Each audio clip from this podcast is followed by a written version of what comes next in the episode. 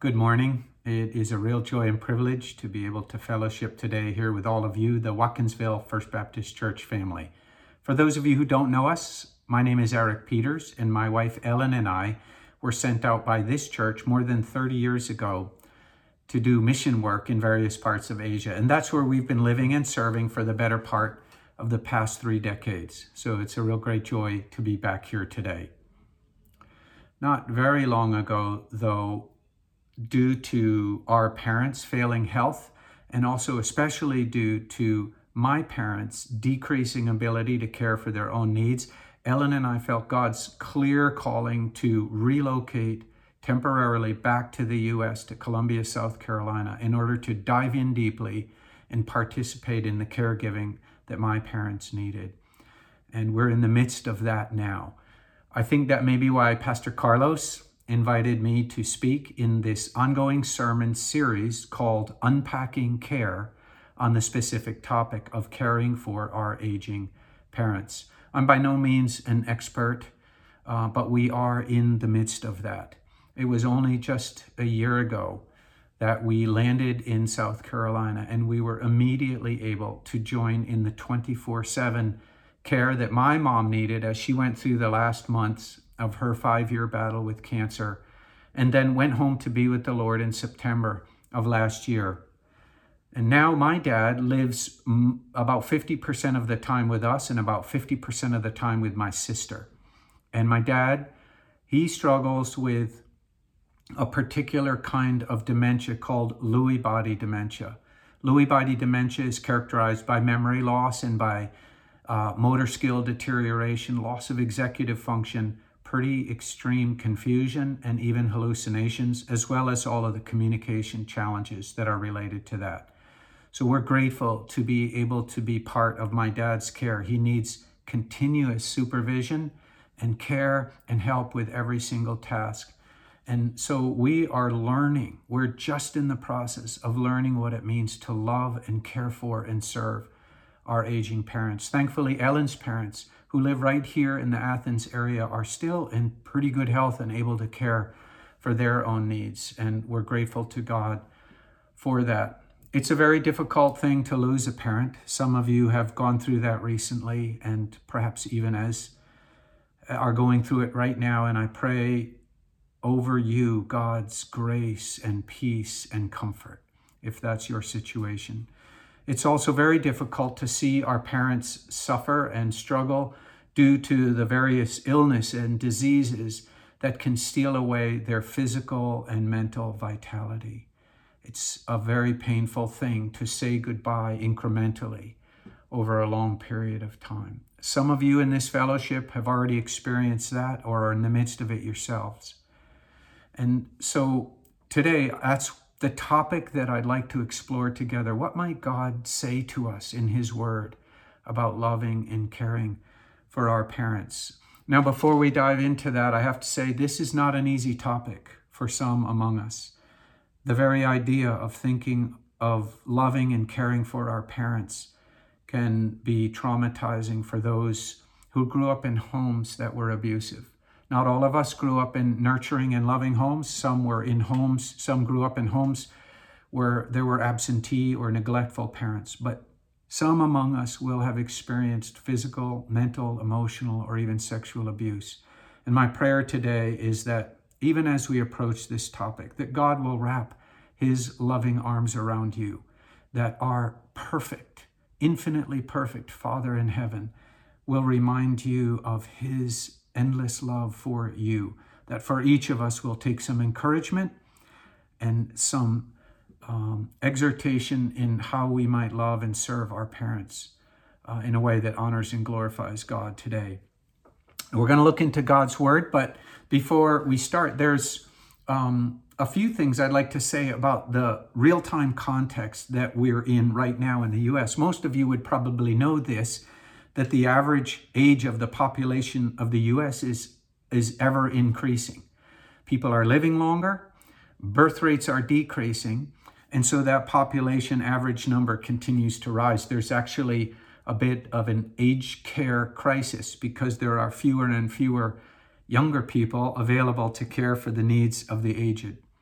Thankfully, a lot of research has been done by the CDC and universities and others on this topic research on those needing care and research on those giving care. Some of the research and the data on the caregivers is very sobering. This is a, a, a real societal challenge that's facing us and facing the church. Most of those um, caregivers, most of the caregivers in the US are unpaid volunteer caregivers. There are wonderful facilities, nursing homes, and retirement homes that are providing outstanding care for the elderly. But the vast majority of carers, 60 plus million people in the US, one, almost one in six in our population is a volunteer unpaid caregiver. The average caregiver spends 20 to 40 hours per week, the equivalent of a full time job in that caregiving responsibility. The vast majority experience, as parents of young children do, loss of sleep, uh, disrupted eating habits. As much as 70, 40 to 70% of all long term caregivers experience multiple symptoms of clinical depression during the course of their caregiving responsibilities. Most experience their own health issues as they're dealing with elderly parents who have health issues. It's also true that there's a financial cost to the caregivers. The average cost to a caregiver is upwards of $5,500 a year. There are also lots of emotional and uh, mental challenges in, involved in caregiving. There are questions about who makes the decisions, who should provide what kind of care, who should be doing more, what are the long term responsibilities, what about finances and assets, what about driving. What about asset distribution? All of those questions add to the weight and the potential for shame and guilt that people can feel who are in that caregiving process. So, this is a real challenge. And it's also for us, I would say, a real opportunity. Rather than viewing as a crisis, maybe God would allow us to see this instead as an opportunity for the good news of the love of Jesus Christ to be demonstrated in our midst to a needy and hurting world. For us to actually demonstrate the love that God has for us by the way that we love our parents. Do we see the elderly through God's eyes? How might God want to speak to us about the way that we love and serve our er, aging parents and family members? And this is for all of us, not just for those whose parents are now at uh, the tail end of their lives. It's for all of us, from the youngest to the oldest. How is it that we're engaging the generations that have gone before us? Today, we're going to take a meandering walk through the Word of God and try to discover a few things together that God says to us about our relationship with our parents. So, I'd like to look at this topic through three lenses, essentially. The first lens would be why is it so important? Why do we why should we emphasize the care and honor and love of our parents? And then, secondly, I'd like to take just a really brief glimpse at how we might do that. There is no specific blueprint, there's no singularity, but it would be worth it for us to think about how we might do that together. And then, thirdly, I'd like to take just the last few minutes to consider some of the wonder and joy that are part of this process of caring for aging parents. So, firstly, why is it important? What's the, the, the main motivation under this? And of course, we know that along with every other person that we encounter, we want to love well because God first loved us. God sent his own Son that he might rescue us from the kingdom of darkness, purchase our souls for membership in his family, and win for us forgiveness of sins and right relationship with the Father because of his great love for us, we love all around us, including our parents. But taking a step further, I'd like to look back to one of the most fundamental passages on our relationship with our parents that's found in Exodus chapter, chapter 20 when God gave the Ten Commandments to his people. Exodus chapter 20 says this Honor your father and mother, that your days may be long in the land that the Lord your God is giving you. So, why is caring for our parents important? Because it's part of God's command for his people. almost unimaginable that here in this list of the 10 essential commandments that God chose for his people, not suggestions, but commandments, the very centerpiece of God's design for his people is this command to love and honor our parents. To honor our parents that we may live long in the land that the Lord our God is giving us. Those first four commandments really oriented around our relationship with God, and the next five oriented around our relationship with others. And this one in the middle that involves both our relationship with God and our relationship with people around us. It's God's command. And that command, when you dig more deeply into it, is more than just um, a rule to be followed. It's a reflection of something of God's design. It's a reflection of God's design for that nuclear family unit, for mothers and fathers, a male and female uh, parent in a home with children, nurturing those children, children obeying those parents, and the other generations part of that as well. It's also God's design for the transfer of values from one generation to the next. The family unit, ordained here by this command, is the finest place for children to discover those values that God has set in place and set in motion through their parents and through home life. And thirdly, it's part of God's design for learning to submit to authority, the same authority that we'll experience and encounter in all of our lives. God gives us the profound opportunity at a young age in our nuclear families to discover what it means to shake hands with authority and the promise of long life in the land is connected to that command and to embedded in that command God's design. So, firstly, it's important our relationship, honoring our parents, which in the Hebrew means to give weight to, to emphasize, to put importance on our parents through honor and respect is part of the command that God gave to his people, and it applies still to us today. So, secondly, why is it important, this relationship of caring and honoring our parents?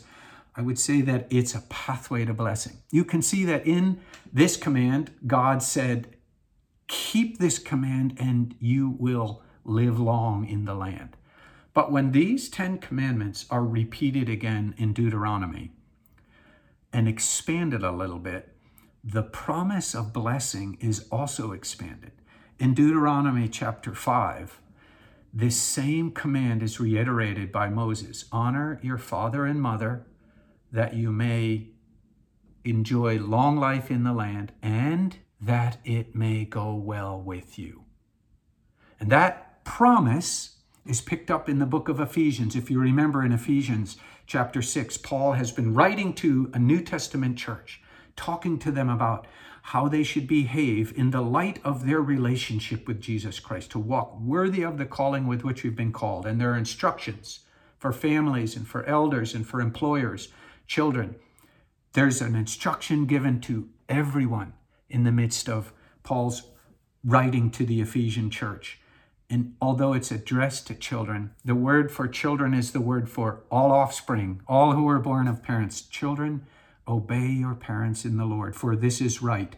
Honor your father and mother. This is the first commandment with a promise that it may go well with you. Isn't it common that we often ask each other, Hey, how's it going? We really do care about not only our own well being, our own thriving, how well we're doing.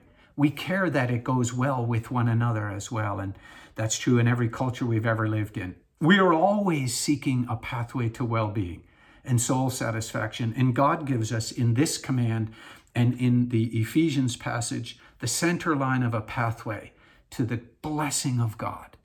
Honor and care for, love and respect your mother and father. So it's a pathway to blessing. And Proverbs emphasizes that throughout the entire book. If you read the book of Proverbs, there are endless um, exhortations to obey and listen to your father and mother. Early in the book, in Proverbs chapter 1, 8, and 9, is written, Hear, my son, your father's instruction, and forsake not your mother's teaching, for they are a graceful garland for your head and pendants for your neck. Emblems of God's blessing on us when we listen to and obey our parents. Chapter 2 of Proverbs describes the blessings that come from obedience to parents, blessings of wisdom, blessings of insight. Chapter 3 says, My son, listen and pay attention. If you obey my teachings, life and peace will be your inheritance. Chapter 4 talks about, again, wisdom and insight, overwhelming promise of blessing that comes from the book of Proverbs, culminating in chapter 23. Listen to your father who gave you life, and do not despise your mother when she is old. Here is a perfect window into a pathway of blessing that God has given us when we love and care for and honor our parents. So, why is it important? Because it's His command. And secondly, it's a pathway to blessing. But there's a third reason. There are actually strong warnings in Scripture about not honoring our parents. The chapter following the giving of the Ten Commandments, Exodus chapter 21, verse 17, a very strong warning is given. Moses says to the people of Israel, If anyone does not honor their father or mother, they must be put to death. Wow, death penalty for not honoring your father and mother.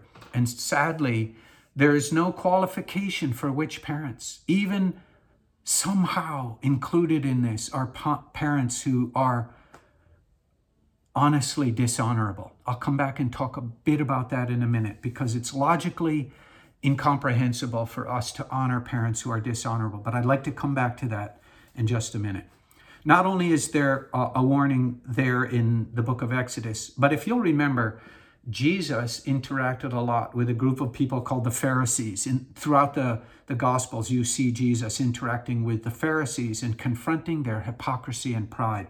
In three of the Synoptic Gospels, Jesus chooses to use their dishonor, the Pharisees' dishonor of their parents, as one illustration of the way that they're violating their covenant with God. He says, You say that you honor your father and mother but then you turn around and withhold from them the things that they need by saying that those things are devoted to God. And you dishonor your parents. It's a strong warning for us not to make excuses.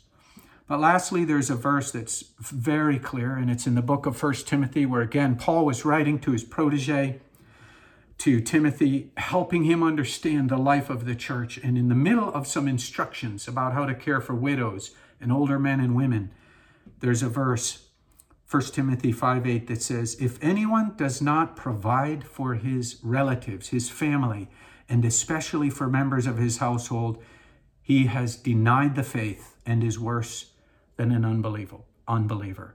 That's a sobering verse that we don't often think about, but it's it's a clarion call to us to be faithful to the members of our family to be available to God as the first line of care for those who are in our household, including our parents.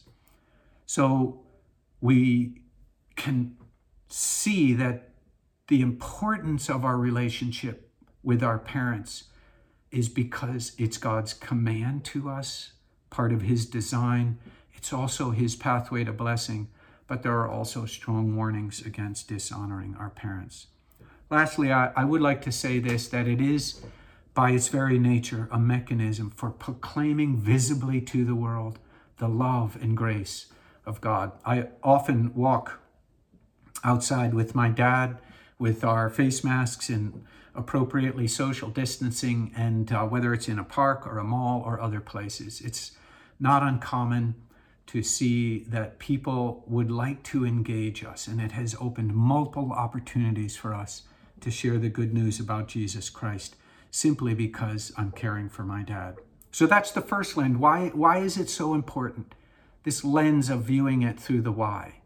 A second lens for looking at this question would be the question of how. How might we do this? How might we learn to care, to grow, to, to raise our ability to care well for our parents and to love them, especially when they're at a needy stage?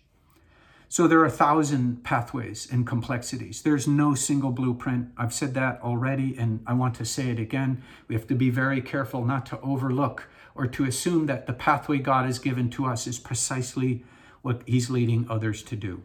So maybe a good starting point for how we might do this at the most uh, at the most baseline level would be to look at the example of Jesus himself. John chapter 19, verses 26 through 27, Jesus is already on the cross.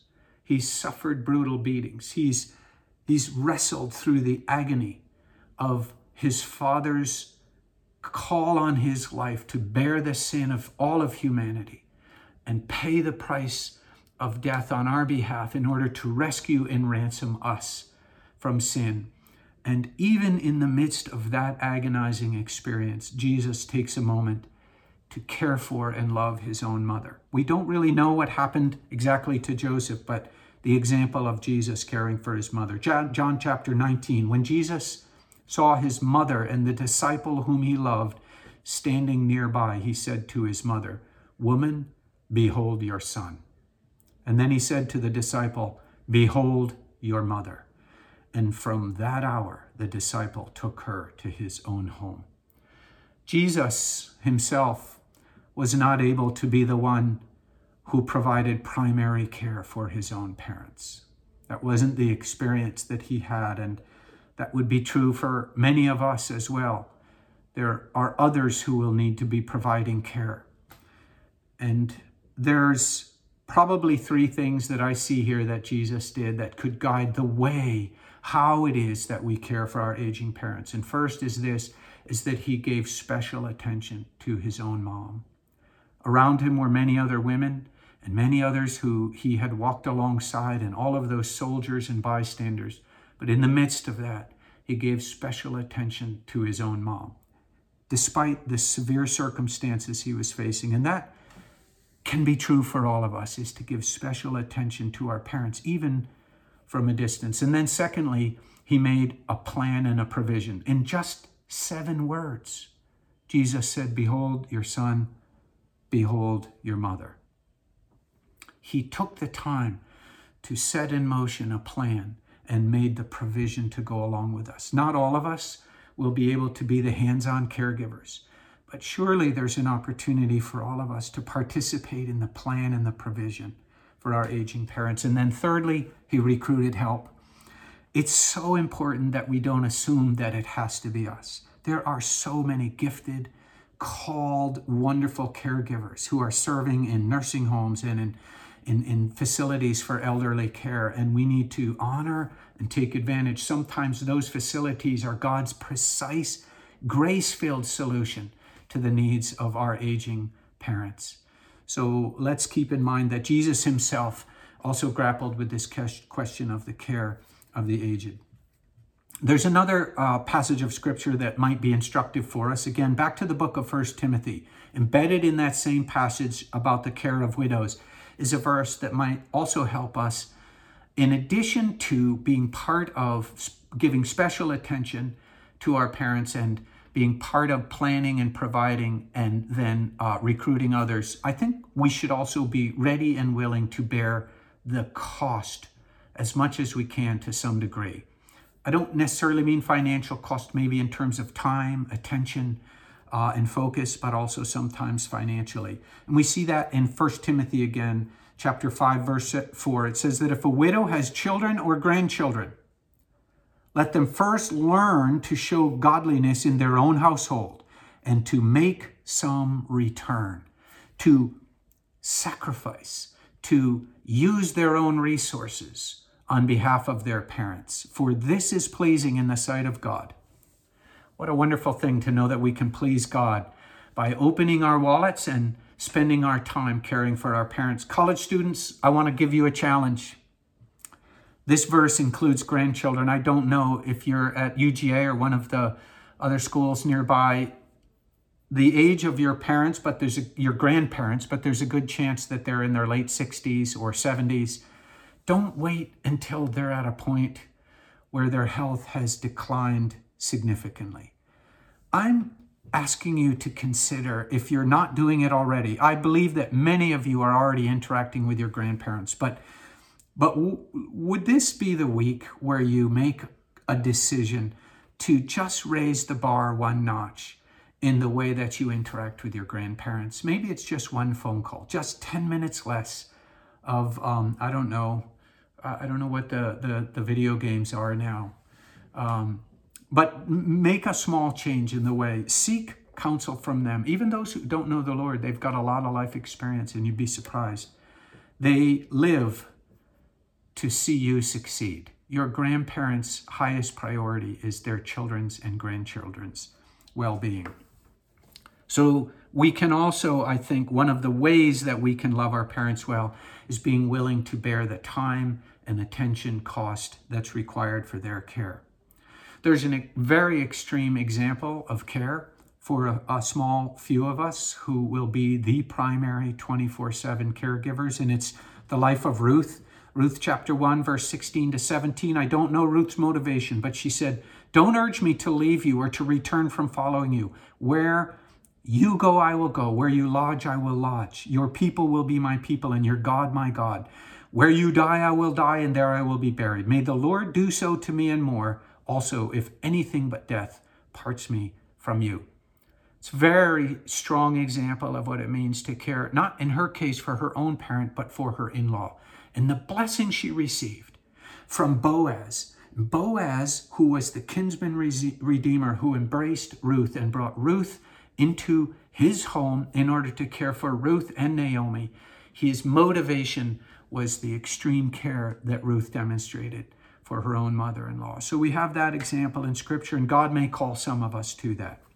So there's just a few things that we can do.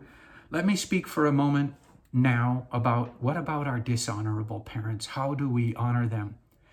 I grew up in a home where I was deeply loved with God fearing parents who nurtured us and brought us to understand who God is at a young age, but many of us have not.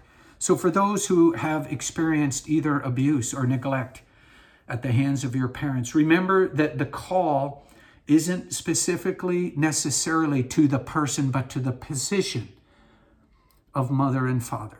It's one way to help us understand that these are God ordained positions that demonstrate His design, even the triune design of mutually submitted, um, perfectly unified relationships. The family unit ref- can reflect that, although it doesn't always. And so those positions are worth honoring even if it's difficult or impossible to honor the person. Can I just suggest, although I haven't had the experience, I've walked alongside many who have, and my mentor has helped me understand how to serve those who have had very painful family of origin challenges.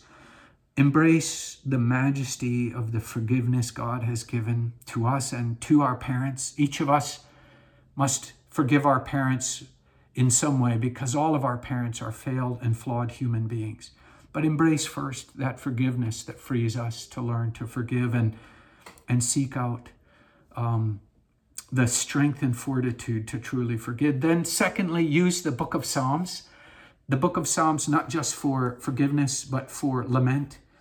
Uh, the book of Psalms is filled with the human response to the reality of the world around us, a crying out to God, describing even the angst. How long, O Lord? So let the Psalms give you the freedom to lament before the Lord and to cry out to Him. Then it's important, I think, for us to count the cost. Often, where abuse has occurred, the risk always remains of further abuse. And so be prepared in your own heart and soul and perhaps recruit others who can help you consider how to count the cost before taking any steps. Get assistance from pastors and counselors, and if possible, if possible, find a way to reconcile as a very first step in honoring your father and mother. There are a thousand practical ways. The how to is almost endless. In the most simple way, just find time to spend with your aging parents and or grandparents. Call. Call if it's once a week, fantastic. Some can afford to call more often. Presence is the greatest gift that we could give. Listening is is akin to presence. It's almost indistinguishable from feeling loved. Meaningful activities together. Uh, when was the last time you just went for a walk in the park with an aging parent or grandparent? Preserve dignity and independence as much as possible. Possible. Affirm. Absorb any kind of maybe belligerence or anger or sulking or behavior that isn't characteristic of your aging parent that may have been brought on by various diseases or challenges with Alzheimer's or dementia. Just absorb it. Advocate in the medical community. Discover the option, the uh, resources that are available, and help your aging parents learn what care options are out there. Get help. Hospice is absolutely wonderful. If you don't know about hospice, just Google it and figure out what hospice might be able to do to help you. Here is a core component of how we can love our servant, our parents well. It's not so easy to continue to participate in the life of church, and the journey of spiritual growth becomes more difficult in my observation, both with my mom and with my dad. So maybe God will allow each of us to be part of our parents' spiritual growth and spiritual development in their final years. Just allow yourself to be used by God, to be a catalyst for them continuing to know and proclaim who Jesus is. That's the second lens, how we might love our parents well. There's much more that could be said.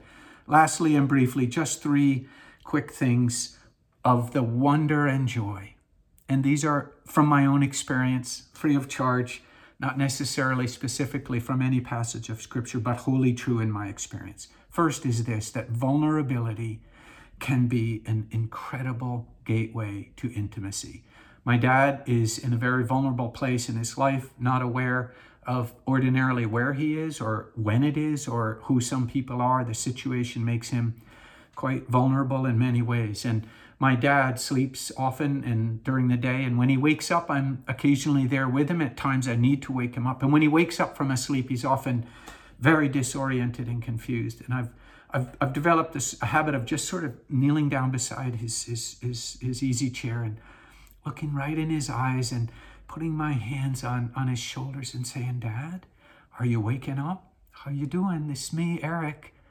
and he has my dad has actually only one eye and uh, one prosthesis from childhood and and i can see just through the look that on his face and through his eyes that it's almost as if he says to me by his demeanor do, do you really see me am i okay there's an intimacy that's indescribable born out of it's the most intimate experience i've ever had in my relationship with my dad secondly if you take the time to walk near someone, especially a follower of Christ, who's nearing eternity, you will discover that their life in its final hours becomes a portal to the world of eternity. My mom, at the last, and I've shared this in many contexts, my mom slept most of the last month of her life, but occasionally she would just wake up. My wife and I would be in sitting with her, monitoring her, and she would wake up. And on one occasion, my mom woke up beautiful smile on her face, very weak, and she said, Do either of you know what heaven looks like? And my wife and I were like, Mom, what does it look like? And my mom said, Oh, I can't describe it. And went right back to sleep. And I thought, Oh, Mom, just give me a little glimpse of what it looks like. On another occasion, my mom woke up again from a sound sleep and she had that amazing look on her face. And she told my wife, Jesus came and lifted me up. And my wife said, What did what did he tell you? And she said, He told me he loves me. And then my mom went right back to sleep. Don't miss the opportunity to glimpse eternity by staying near your aging parents near the end of their days. I'm so sorry that COVID prohibited so many people from doing that. Lastly, one of the great blessings is that this season of life, with the removal of the scaffolding of all of our capacities, all of my dad's abilities, all of his wonderful skills, gifts, life experience, are no longer as easy to see. And so the beauty of God's infinite love for him and the image of God in him is actually less obscured than ever. God's love for my dad is no less than it was when my dad was an effective preacher and executive in his earlier life. So I urge you to consider how God might want to call you into a new phase of caring for and loving your parents, even if they are not yet at the end of life, especially when they become needy and require more from us. But even before that, might we take a single next step, one additional phone call, one additional visit, and some additional guidance in their spiritual journey. Let me pray.